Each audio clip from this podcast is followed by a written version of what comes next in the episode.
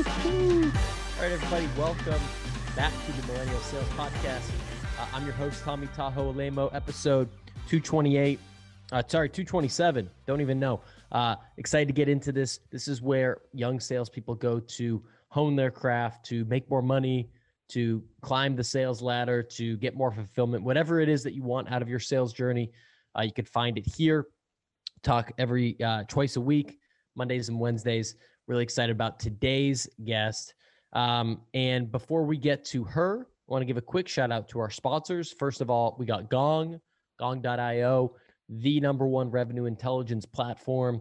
Uh, it is changing the game for businesses everywhere, for CROs and for VPs of sales that want to learn more about their deals, that want to coach better, onboard better, learn about their markets, uh, and essentially just get visibility into a lot of the blind spots in their business. Uh, it's a freaking rocket ship. I love it so much that I am now working there and um, highly recommend you check it out. You can go to gong.io or you could just hit me up on LinkedIn. I'm Tom Alaimo. DM me, slide into those DMs, and I'll point you in the right direction to have a conversation. So uh, give them a look. I'd also love to give a shout out to postal.io for sponsoring the show in a world where everyone is uh, trying to personalize things at scale, quote unquote. Postal's doing the things that don't scale and helping you really customize things that you send to customers, partners, uh, you know, anyone like that. And what you can do is, you know, instead of like mass blasting something, you can send it from like the brewery down the road or from the florist on the street corner and the really personalizing things. I use them uh, personally for the handwritten notes because I have such ha- bad handwriting that you can type it out. You'll send it, postcard it directly to someone. Uh, so I send those to all of the guests of this podcast and to uh, some customers. So uh, it's a great, I love using it.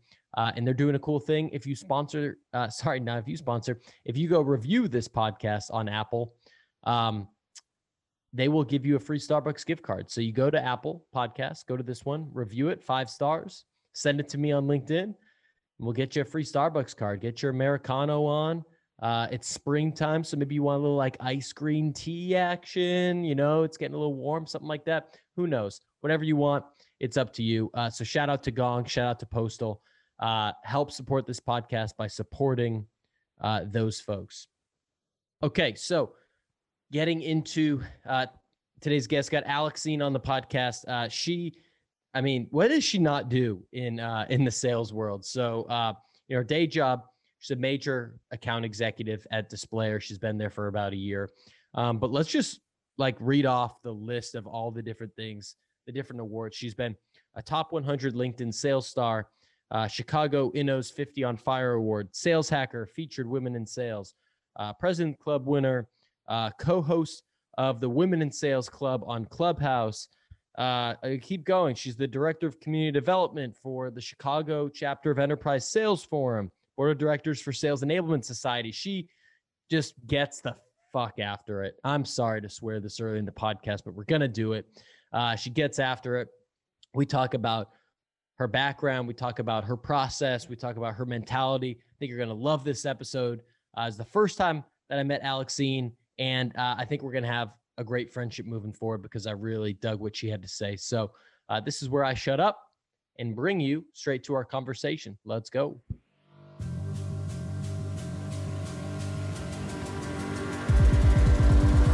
All right, Alexine Mudawar. Good morning. Welcome to Millennial Sales.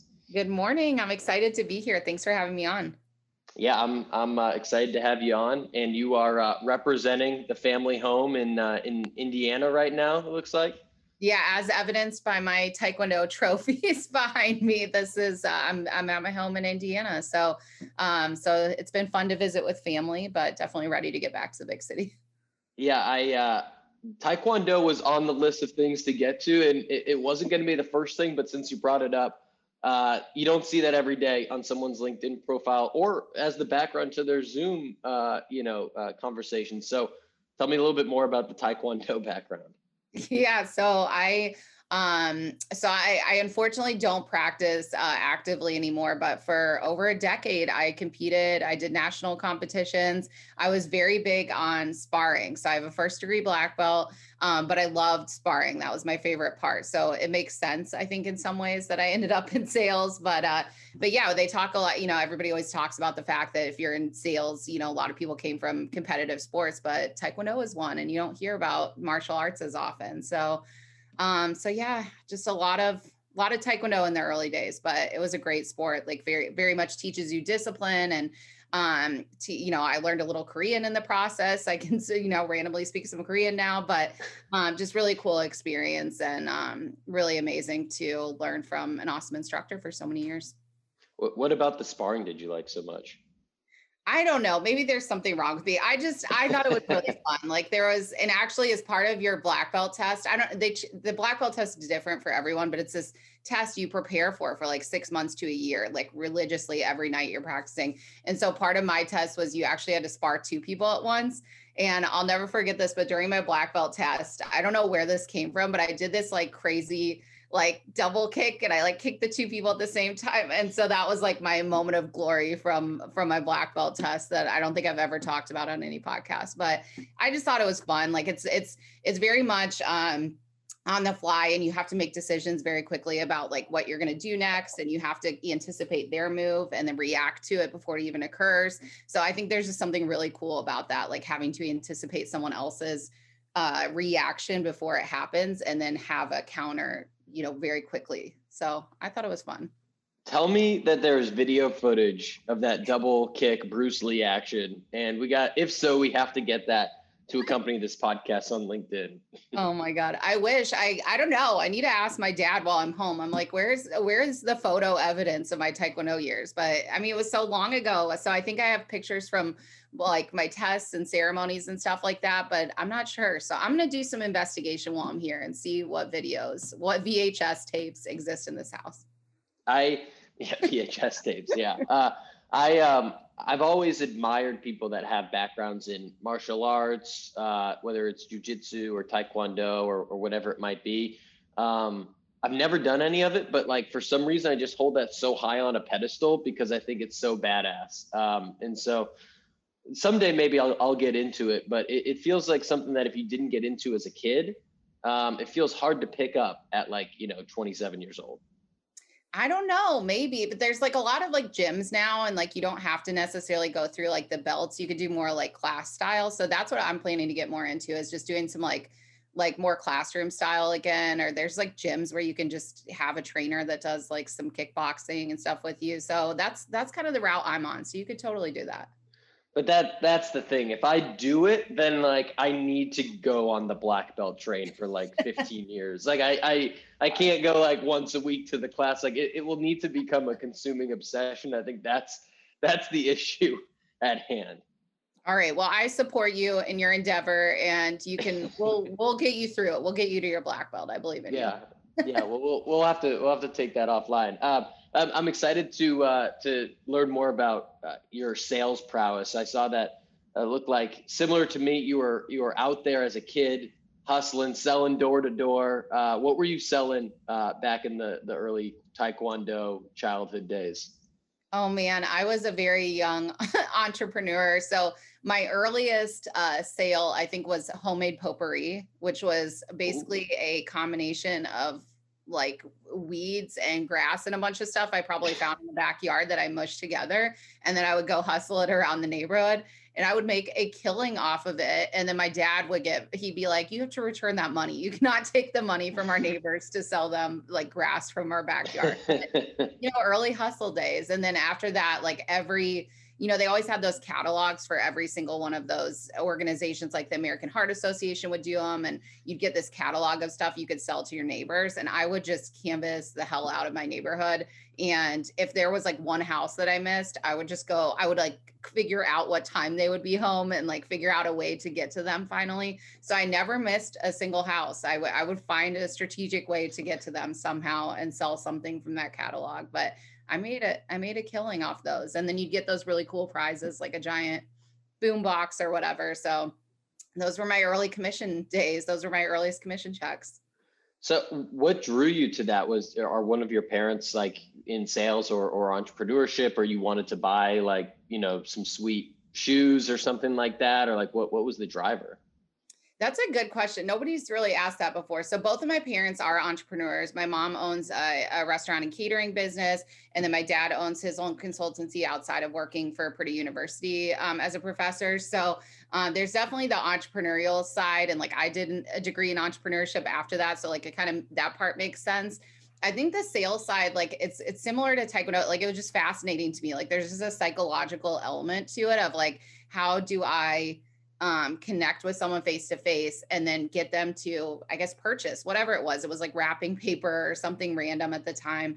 Um, but there was just something about it that was really fascinating to me. And um, it was a challenge and it forced me out of my comfort zone too. Um, but it was just really interesting. So I don't know what it was, but I think that something about like that psychological exchange of having to convince someone to buy something from this obscure catalog was very fascinating to me and it's there's such a rush that for people that have only sold you know software something like through zoom like that's cool um, and it's it's it's definitely fun but there's such a rush about being in person and even if it's like you know a two dollar you know homemade potpourri or whatever you're doing for me like i wrote this sports magazine that i was selling then i did Cutco knives and so like the the thrill of doing it in person like in that one call, you know, one meeting type of close is like it's unmatched. Agreed. Yeah, there's just something really exciting and rewarding about it. Do you know, being in person and you can't celebrate in that moment, but you have to like wait until you walk yeah. away. You have your little like yes moment. Uh, but yeah, I totally agree. I think there's something really cool about being face to face. And I grew up in my mom's restaurant, so like I was constantly like lurking by the cash register. And I've talked about this before, but I would like uh, have this this my early commission plan with her was that I could get beanie babies if I sold off like uh, different uh, pieces of products. So she would have like a case of GMs, for instance, and then if I could sell through that, I could get like a beanie baby, for instance. So so that was really interesting to me. And I think back now and I'm like, oh, this makes more sense how I ended up in sales. But then when you you when you're in it and you're you aren't really thinking about those things. But now after the fact, I'm, it very much makes sense that I landed in sales. Yeah, absolutely. Did you hold on to the Beanie Babies, or did you just like me, you just like threw them out? I found three. I have like three of the very limited, like the Princess Diana bear and the Peace bear, whatever those are. So supposedly, supposedly they're worth a lot of money, but whoever knows. yeah, yeah, I think so. I think you could get, I think you could get pretty rich off them nowadays. Um, so was that was it a no brainer for you, like coming out of Purdue and, and while you were there, that like based on your background that you wanted to do sales of some sort or were you you know kind of toying with other potential ideas um, no, I think it should have been a no brainer, but I actually wanted to. I, I, say wanted to because I think when you're in college, you don't, you know, unless you're going to like medicine or something like a very specific uh, role, you don't really know necessarily what things look like. So for me, I wanted to go into buying and I wanted to go into retail buying specifically because I wanted to work for a very high end brand and like fly to Milan and go look at fabrics and then yeah. and so I actually went to work for Neiman Marcus right outside of college and you had to go through this 6 month program. It was essentially like cut your teeth. You work in the store and do sales like face to face sales and and then you get a letter of recommendation. They'll put you through this program. You can enter this buying program and so I went through and did this, and I had to do face to face retail sales essentially, but these were high ticket stores. So uh, so when it came time to get my letter of recommendation, my manager at the time, she's like, you know, obviously I'll write you a letter of recommendation. You've been having, you know, incredible success here. She's like, by the way, you know, I'm looking, you've been having like $20,000 sales weeks. And we were in this concept. It wasn't even Neiman Marcus. It was like the small concept store outside of Neiman Marcus. So she's like, I really think that there's something else you should explore here. And that's the sales side. And she, I think just saw that fire in my belly and saw how it, how hungry I was to succeed. And I just never rested. Like even when I was in the storefront, I was just running around constantly and trying to help everybody that I could. And and so that was really what put me on the path. And then I I knew that I didn't want to be in retail sales. So I started to look into what are the other types of sales that I can do? And I kind of fell into technology sales. So my first tech sales role, I just um, they already had a full class, like they they really weren't hiring that much, uh, and I just kind of weaseled my way into that class to see what see if I could make it. I mean, it was kind of a sink or swim environment and I ended up being their top salesperson within a matter of a year and I had the least experience of anybody on the team. So I'm I'm really proud of that and I think it's a it's a good story that especially when I'm coaching like year 1 to 3 sales reps, I think it's just important to know like you can you don't necessarily have to have like a certain pedigree or something to come into this industry and be successful. Like if you just work really really hard and like you do the right things and you take the coaching and mentorship, you can you can be really successful right off the bat.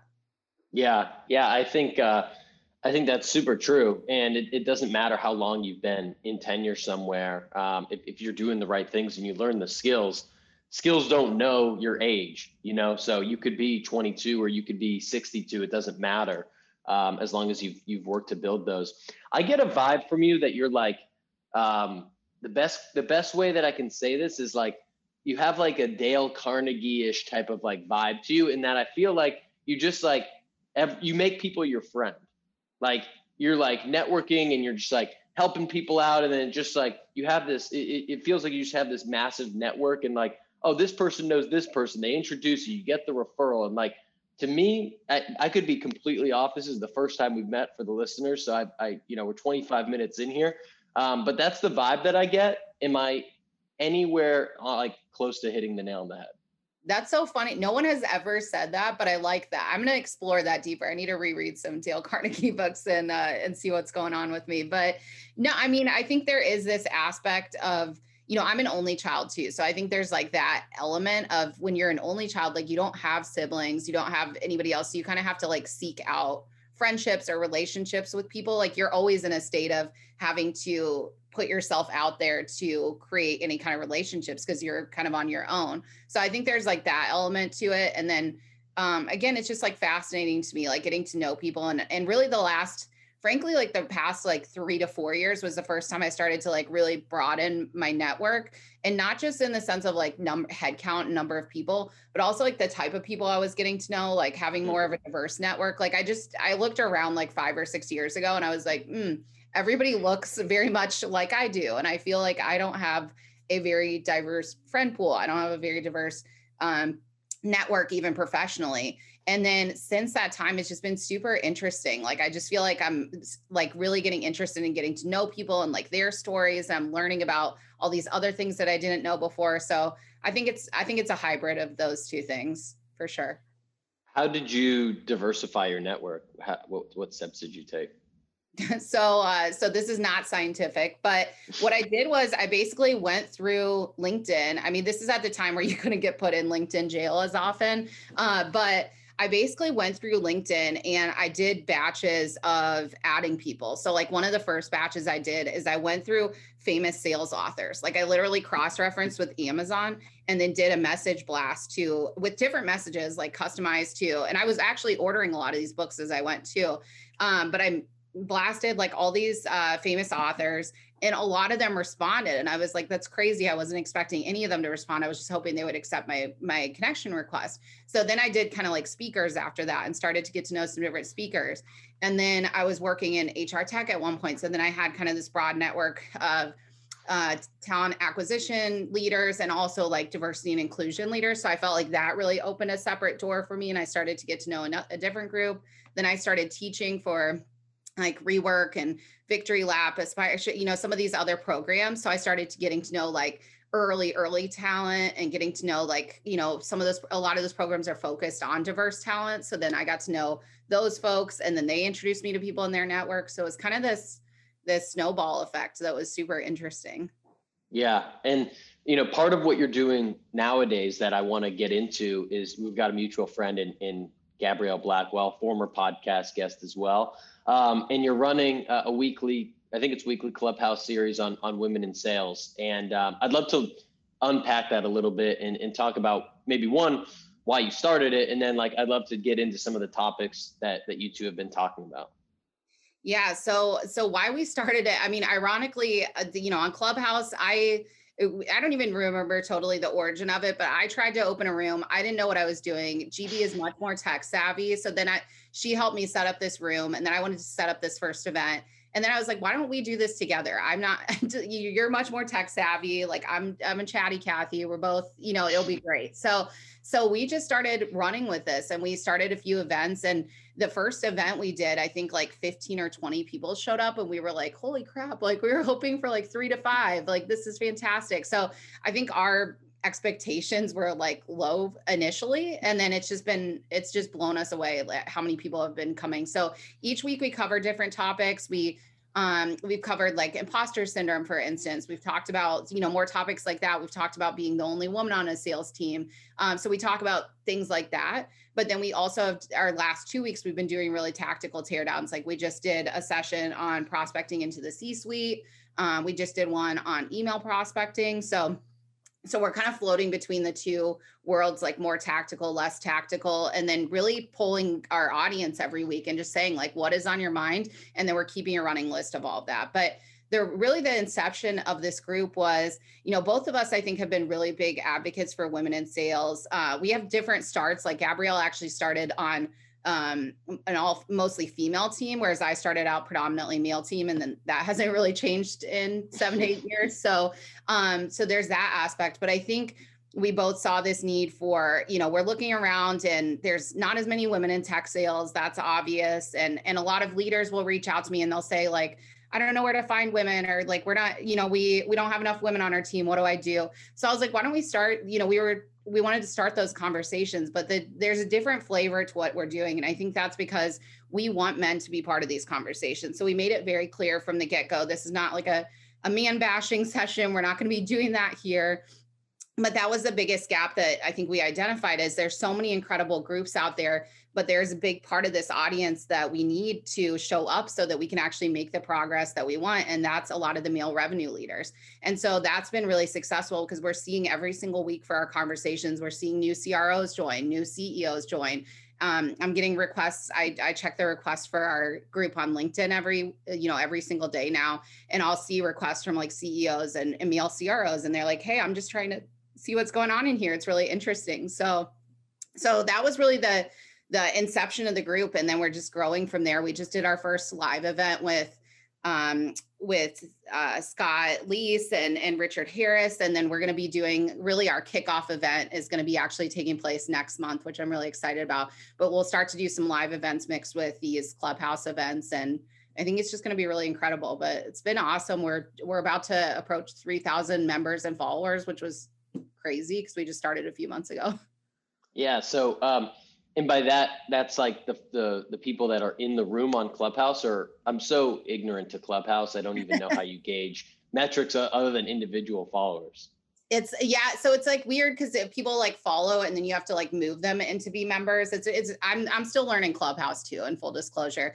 Um, but yeah that's the number that are that are engaged with us on clubhouse. Uh, the number fluctuates on how many attend. Um, we're doing saturday afternoons at 2 p.m central time so um, usually gravitates like i would say like 30 to 50 people pretty consistently which that's is legit which is a great turnout for us and it keeps you know then we can still control the conversation a little bit but it's it's super open like we pull everybody up on stage and kind of let everybody have the conversation ask questions where they feel necessary and we get a really great mix of people like it's a super diverse group that ends up coming every single week so um, so we've been really proud of it it's been really exciting and you know no slowing down i'm excited to see where we take it next. Yeah so so tell me you know one of the topics you mentioned was like being the only woman woman on a sales team. Mm-hmm. Um, and that sounds like that's been much of your career, right? like, or maybe not being the only one every time, but being in the in the minority there. So, uh, tell me about like what that experience is like.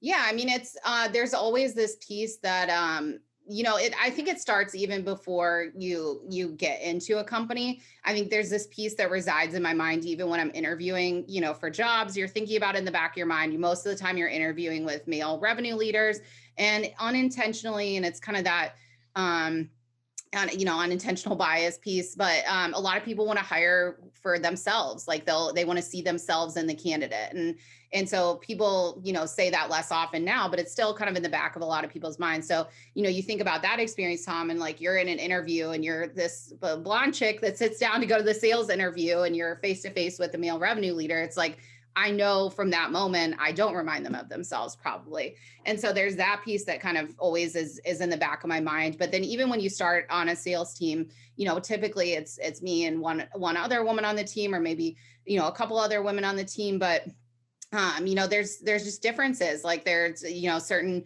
even the way that you're kind of talked to internally is different. It has different flavor than kind of the way that men are, are spoken to typically on the team. And there's different kind of social outings that maybe are aren't open to you. There's different conversations topics that are and aren't open to you. And and even things like territories, like that's the piece that I think is maybe the most painful sometimes for women on um, teams, depending on what organization you work for. But that's a big piece I've kind of monitored now for a few years where I'll watch territories like New York or Boston, and they always end up with, it seems like men on the sales team because of mm. the personality or the quote unquote personality uh, or persona of the folks that live in that territory.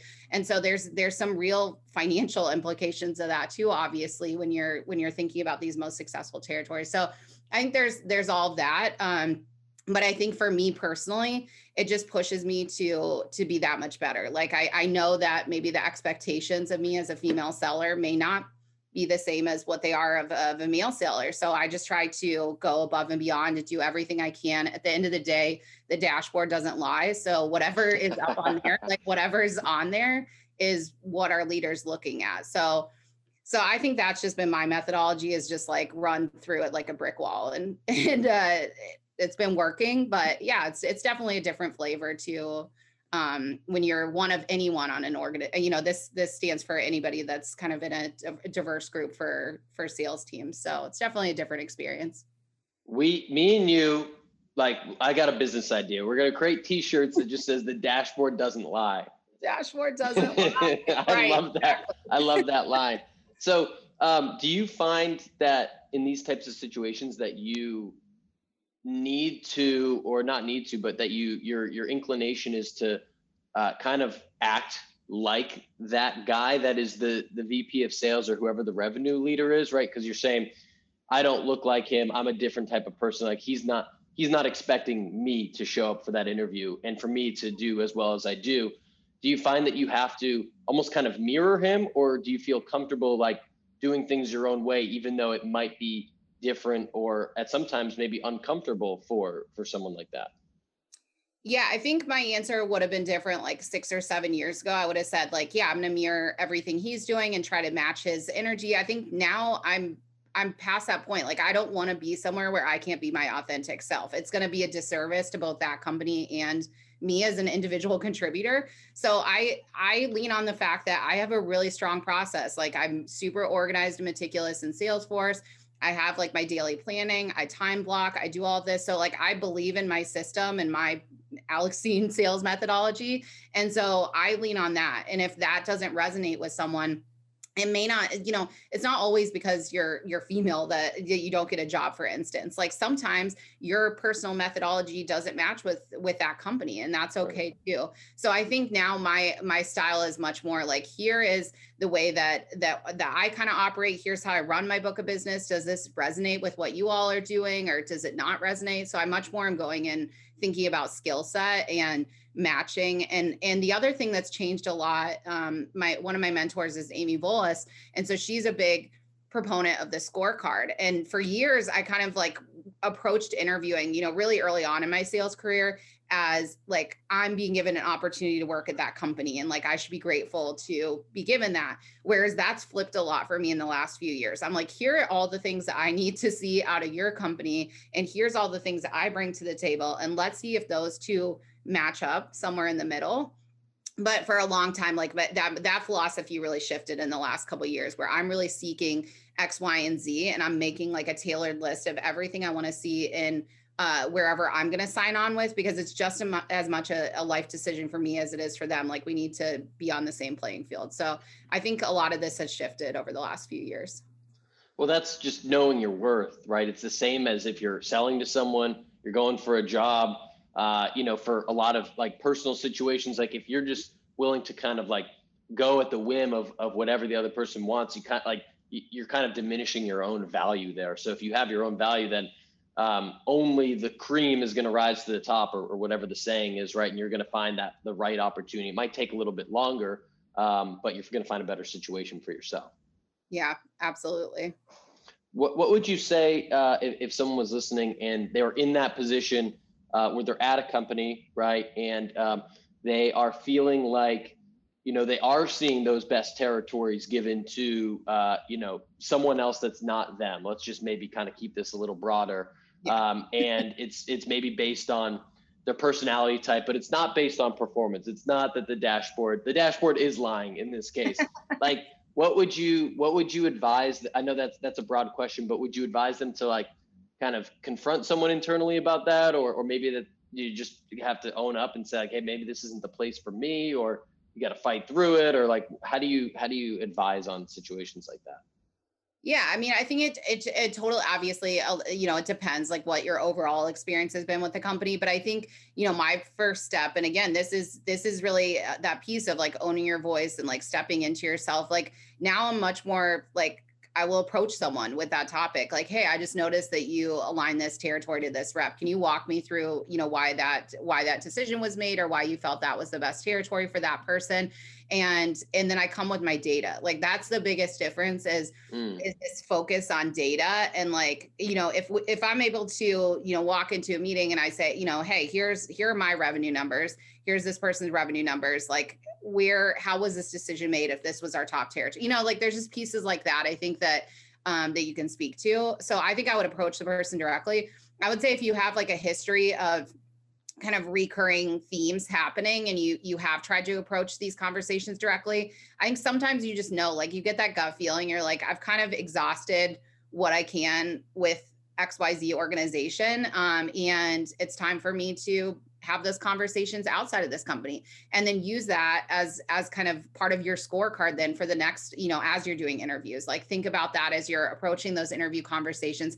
Ask that as a question. How do you decide what territory people are aligned to? Like how is that decision made? Like they all of these things for me are not like it's negative in the moment i guess because you you have negative you we all have kind of like experiences that have happened over time but then i try to arm myself like with whatever knowledge i gain from that experience and use it moving forward and then you know gabrielle says this all the time like if you aren't seeing what you want to see vote with your feet you know you that's that's the other alternative if yeah. you've kind of exhausted those options so i think those are that's what i really focus on and i'm i'm very much in this mindset now like either i'm learning or getting better. Like, I mean, it's like there's no negative right now. Like for me, even if I have like a bad meeting or if I have a bad cold call, whatever it is, I'm I'm just I used to beat myself up a lot about stuff like that. And now I'm very much just in a different headspace where I'm like, what can I learn from this? And like, how do I ensure that this doesn't happen again? Or like how do I arm myself with this information to help me for the next time? So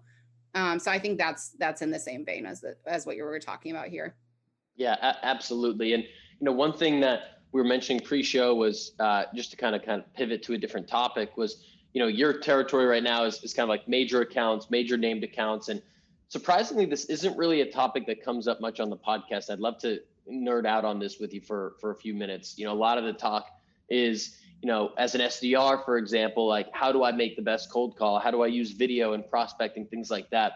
But you're you're really doing a different type of sale. Like you've got these major accounts. It's called the you know the coca-colas the bank of americas the googles of the world like i'm just naming random companies. But but those types of enterprise accounts like how do you go about the the mapping to get in there? Because if you a lot of times if you might just get one shot with the right person and you got to kind of strategically get your way in there. You can't just blow through tons and tons of accounts most likely.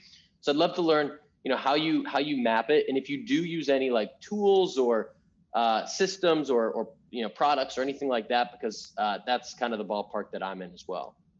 Yeah absolutely. I mean um, definitely like the main two like zoom info and um, sales nav like probably the most obvious but those are those are really the two tools i use like if i'm just kind of okay. laying it out.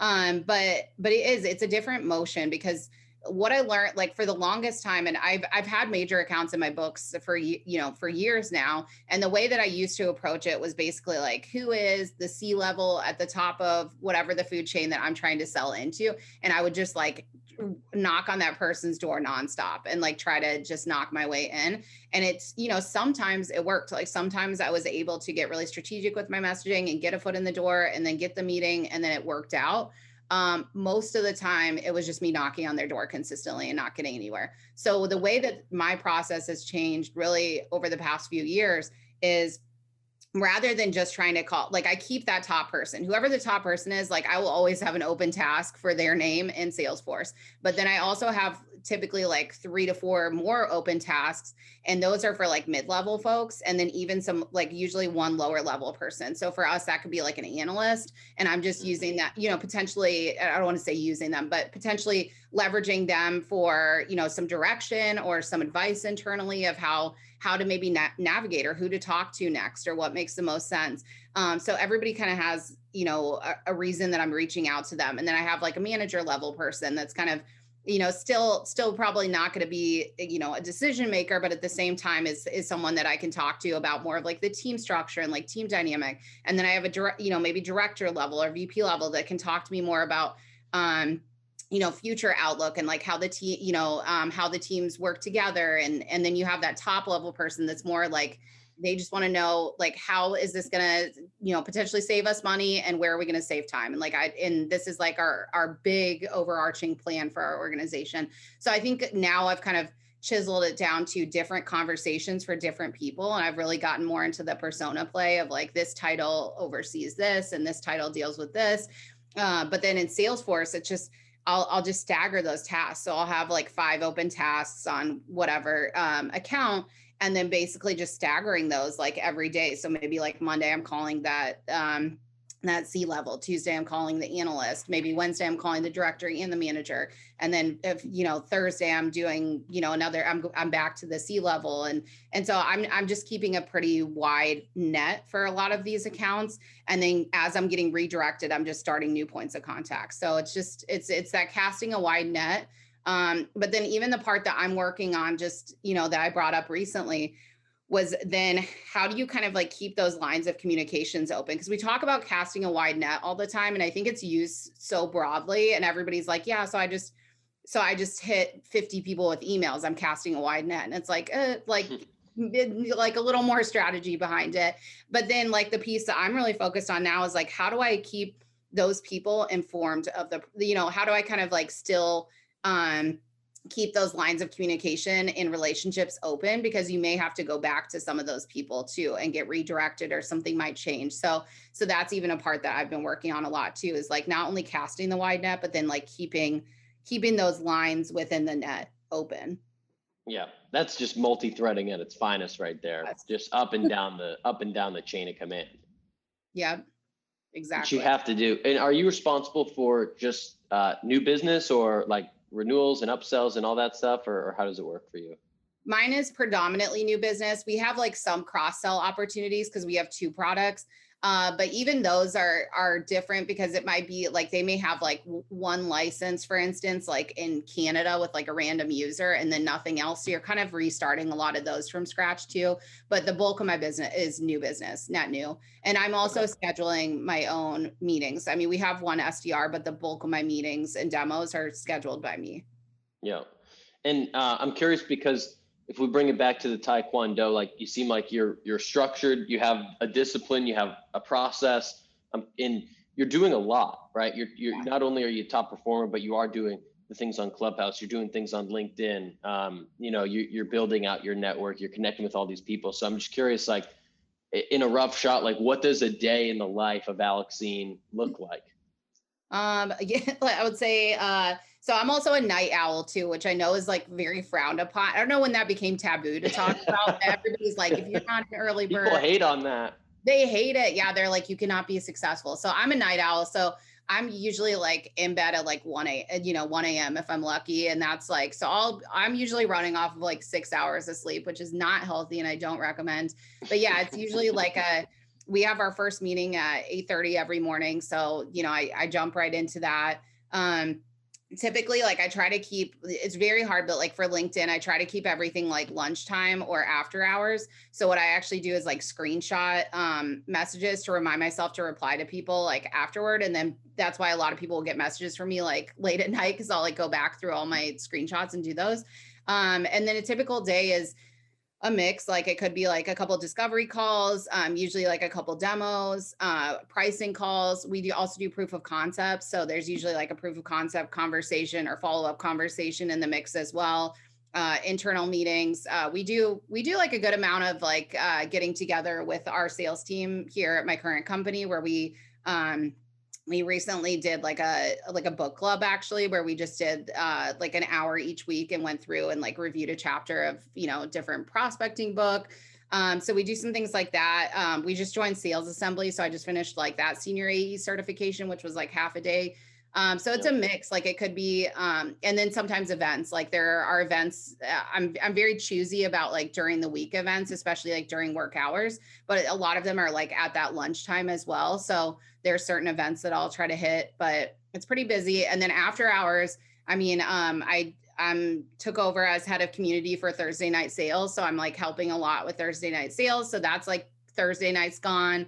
Um Tuesdays, I'm part of Scott Leese's Patreon. So he does tequila Tuesdays. So that night's gone. So I kind of like have these nights. And then Saturday is clubhouse day. So like that's kind of, I mean, I'm exhausted after that. It's like two hours of talking. So um, so it's busy. Like it's very hard for me to kind of schedule things in, but that's why like I I had to do the time blocking. There was no other choice than for me to get really meticulous about my calendar. And I've also had to take a step back from like coffee chats and stuff like that. That was kind of like eating my soul for a while where I was taking yeah. every coffee chat. So now I'm I'm much more selective. Like I'll actually ask people like, can you send me through a couple of the questions that you have and maybe I can help guide you via LinkedIn or do something that way.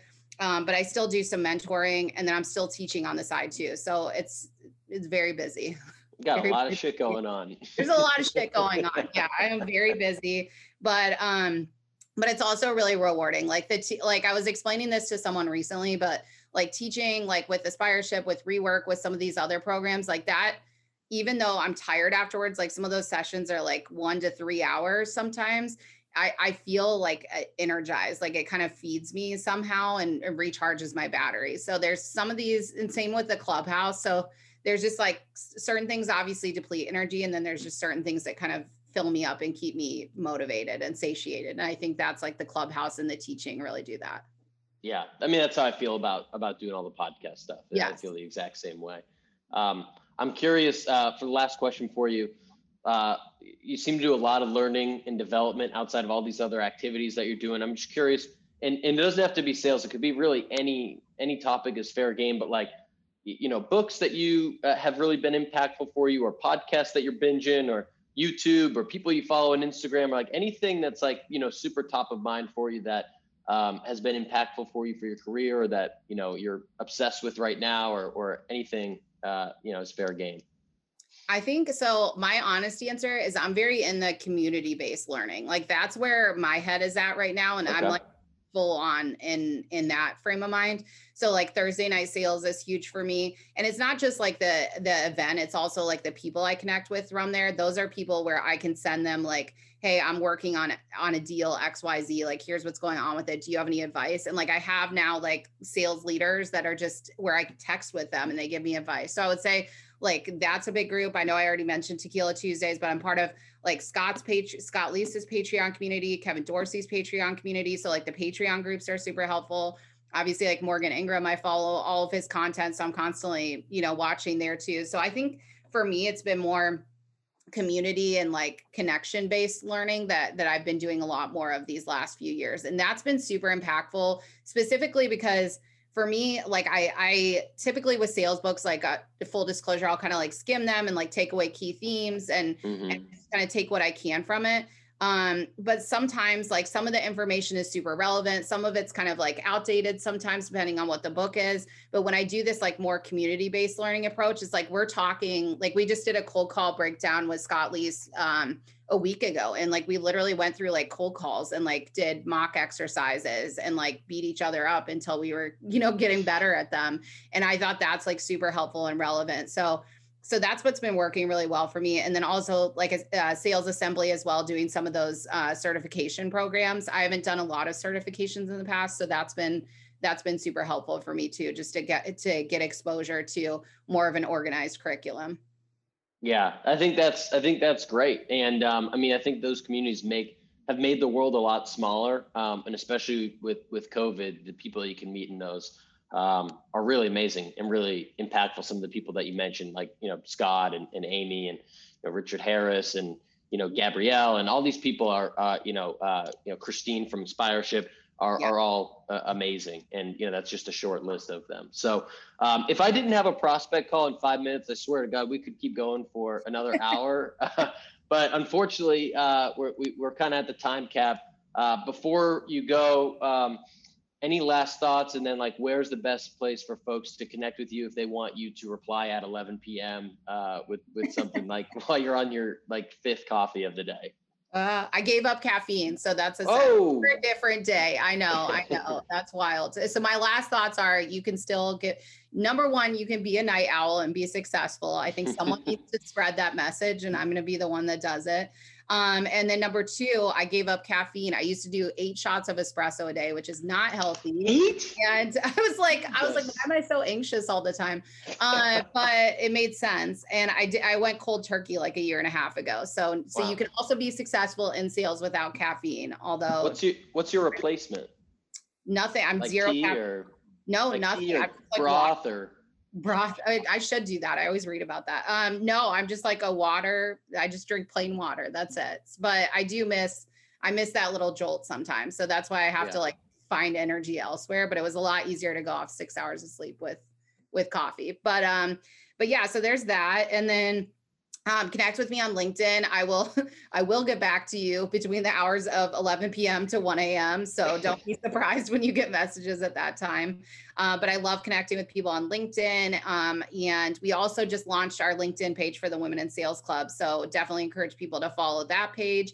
You'll get a little welcome note from me. Um, and then we'll be posting all of our upcoming events for the Women in Sales Club there too. And uh, we will soon be launching our our really our official launch event with some incredible speakers. So that's going to be taking place uh, middle of next month. So stay tuned for that. But I'm super excited for that one. Nice. Uh, that's awesome. So everyone definitely uh, look up Alexine on LinkedIn, Clubhouse, everywhere. Um, Alexine, this was great. Yeah, this Thanks was for joining. Fun. Yeah, I want to make the t-shirts though, so we'll work on that. That'll be our side project the dashboard don't lie. That'll be coming soon to the website. So people keep your eyes out for that. awesome. Well, thank you cool. for having me on. Thanks everyone for listening and uh, see you, see you on LinkedIn or Clubhouse. Yeah. see ya. All right, everybody. Thanks for checking out that podcast while you're walking the dog, while you're cooking up your stir fry, while you're at the gym, whatever you're doing. Um, two things. Number one, uh, please head over to uh, Apple and give this show a five star review. Uh, send that to me on LinkedIn and I'll give you a, a, free Starbucks gift card. Would really appreciate it. That's what helps this show to grow. Should only take you a minute. And second, one more shout out to our sponsors, Gong and Postal. Please give those folks a shout out. Hit them up on LinkedIn. Check out their websites. Uh, they can do wonders for your business. That's all I got for you today. Peace.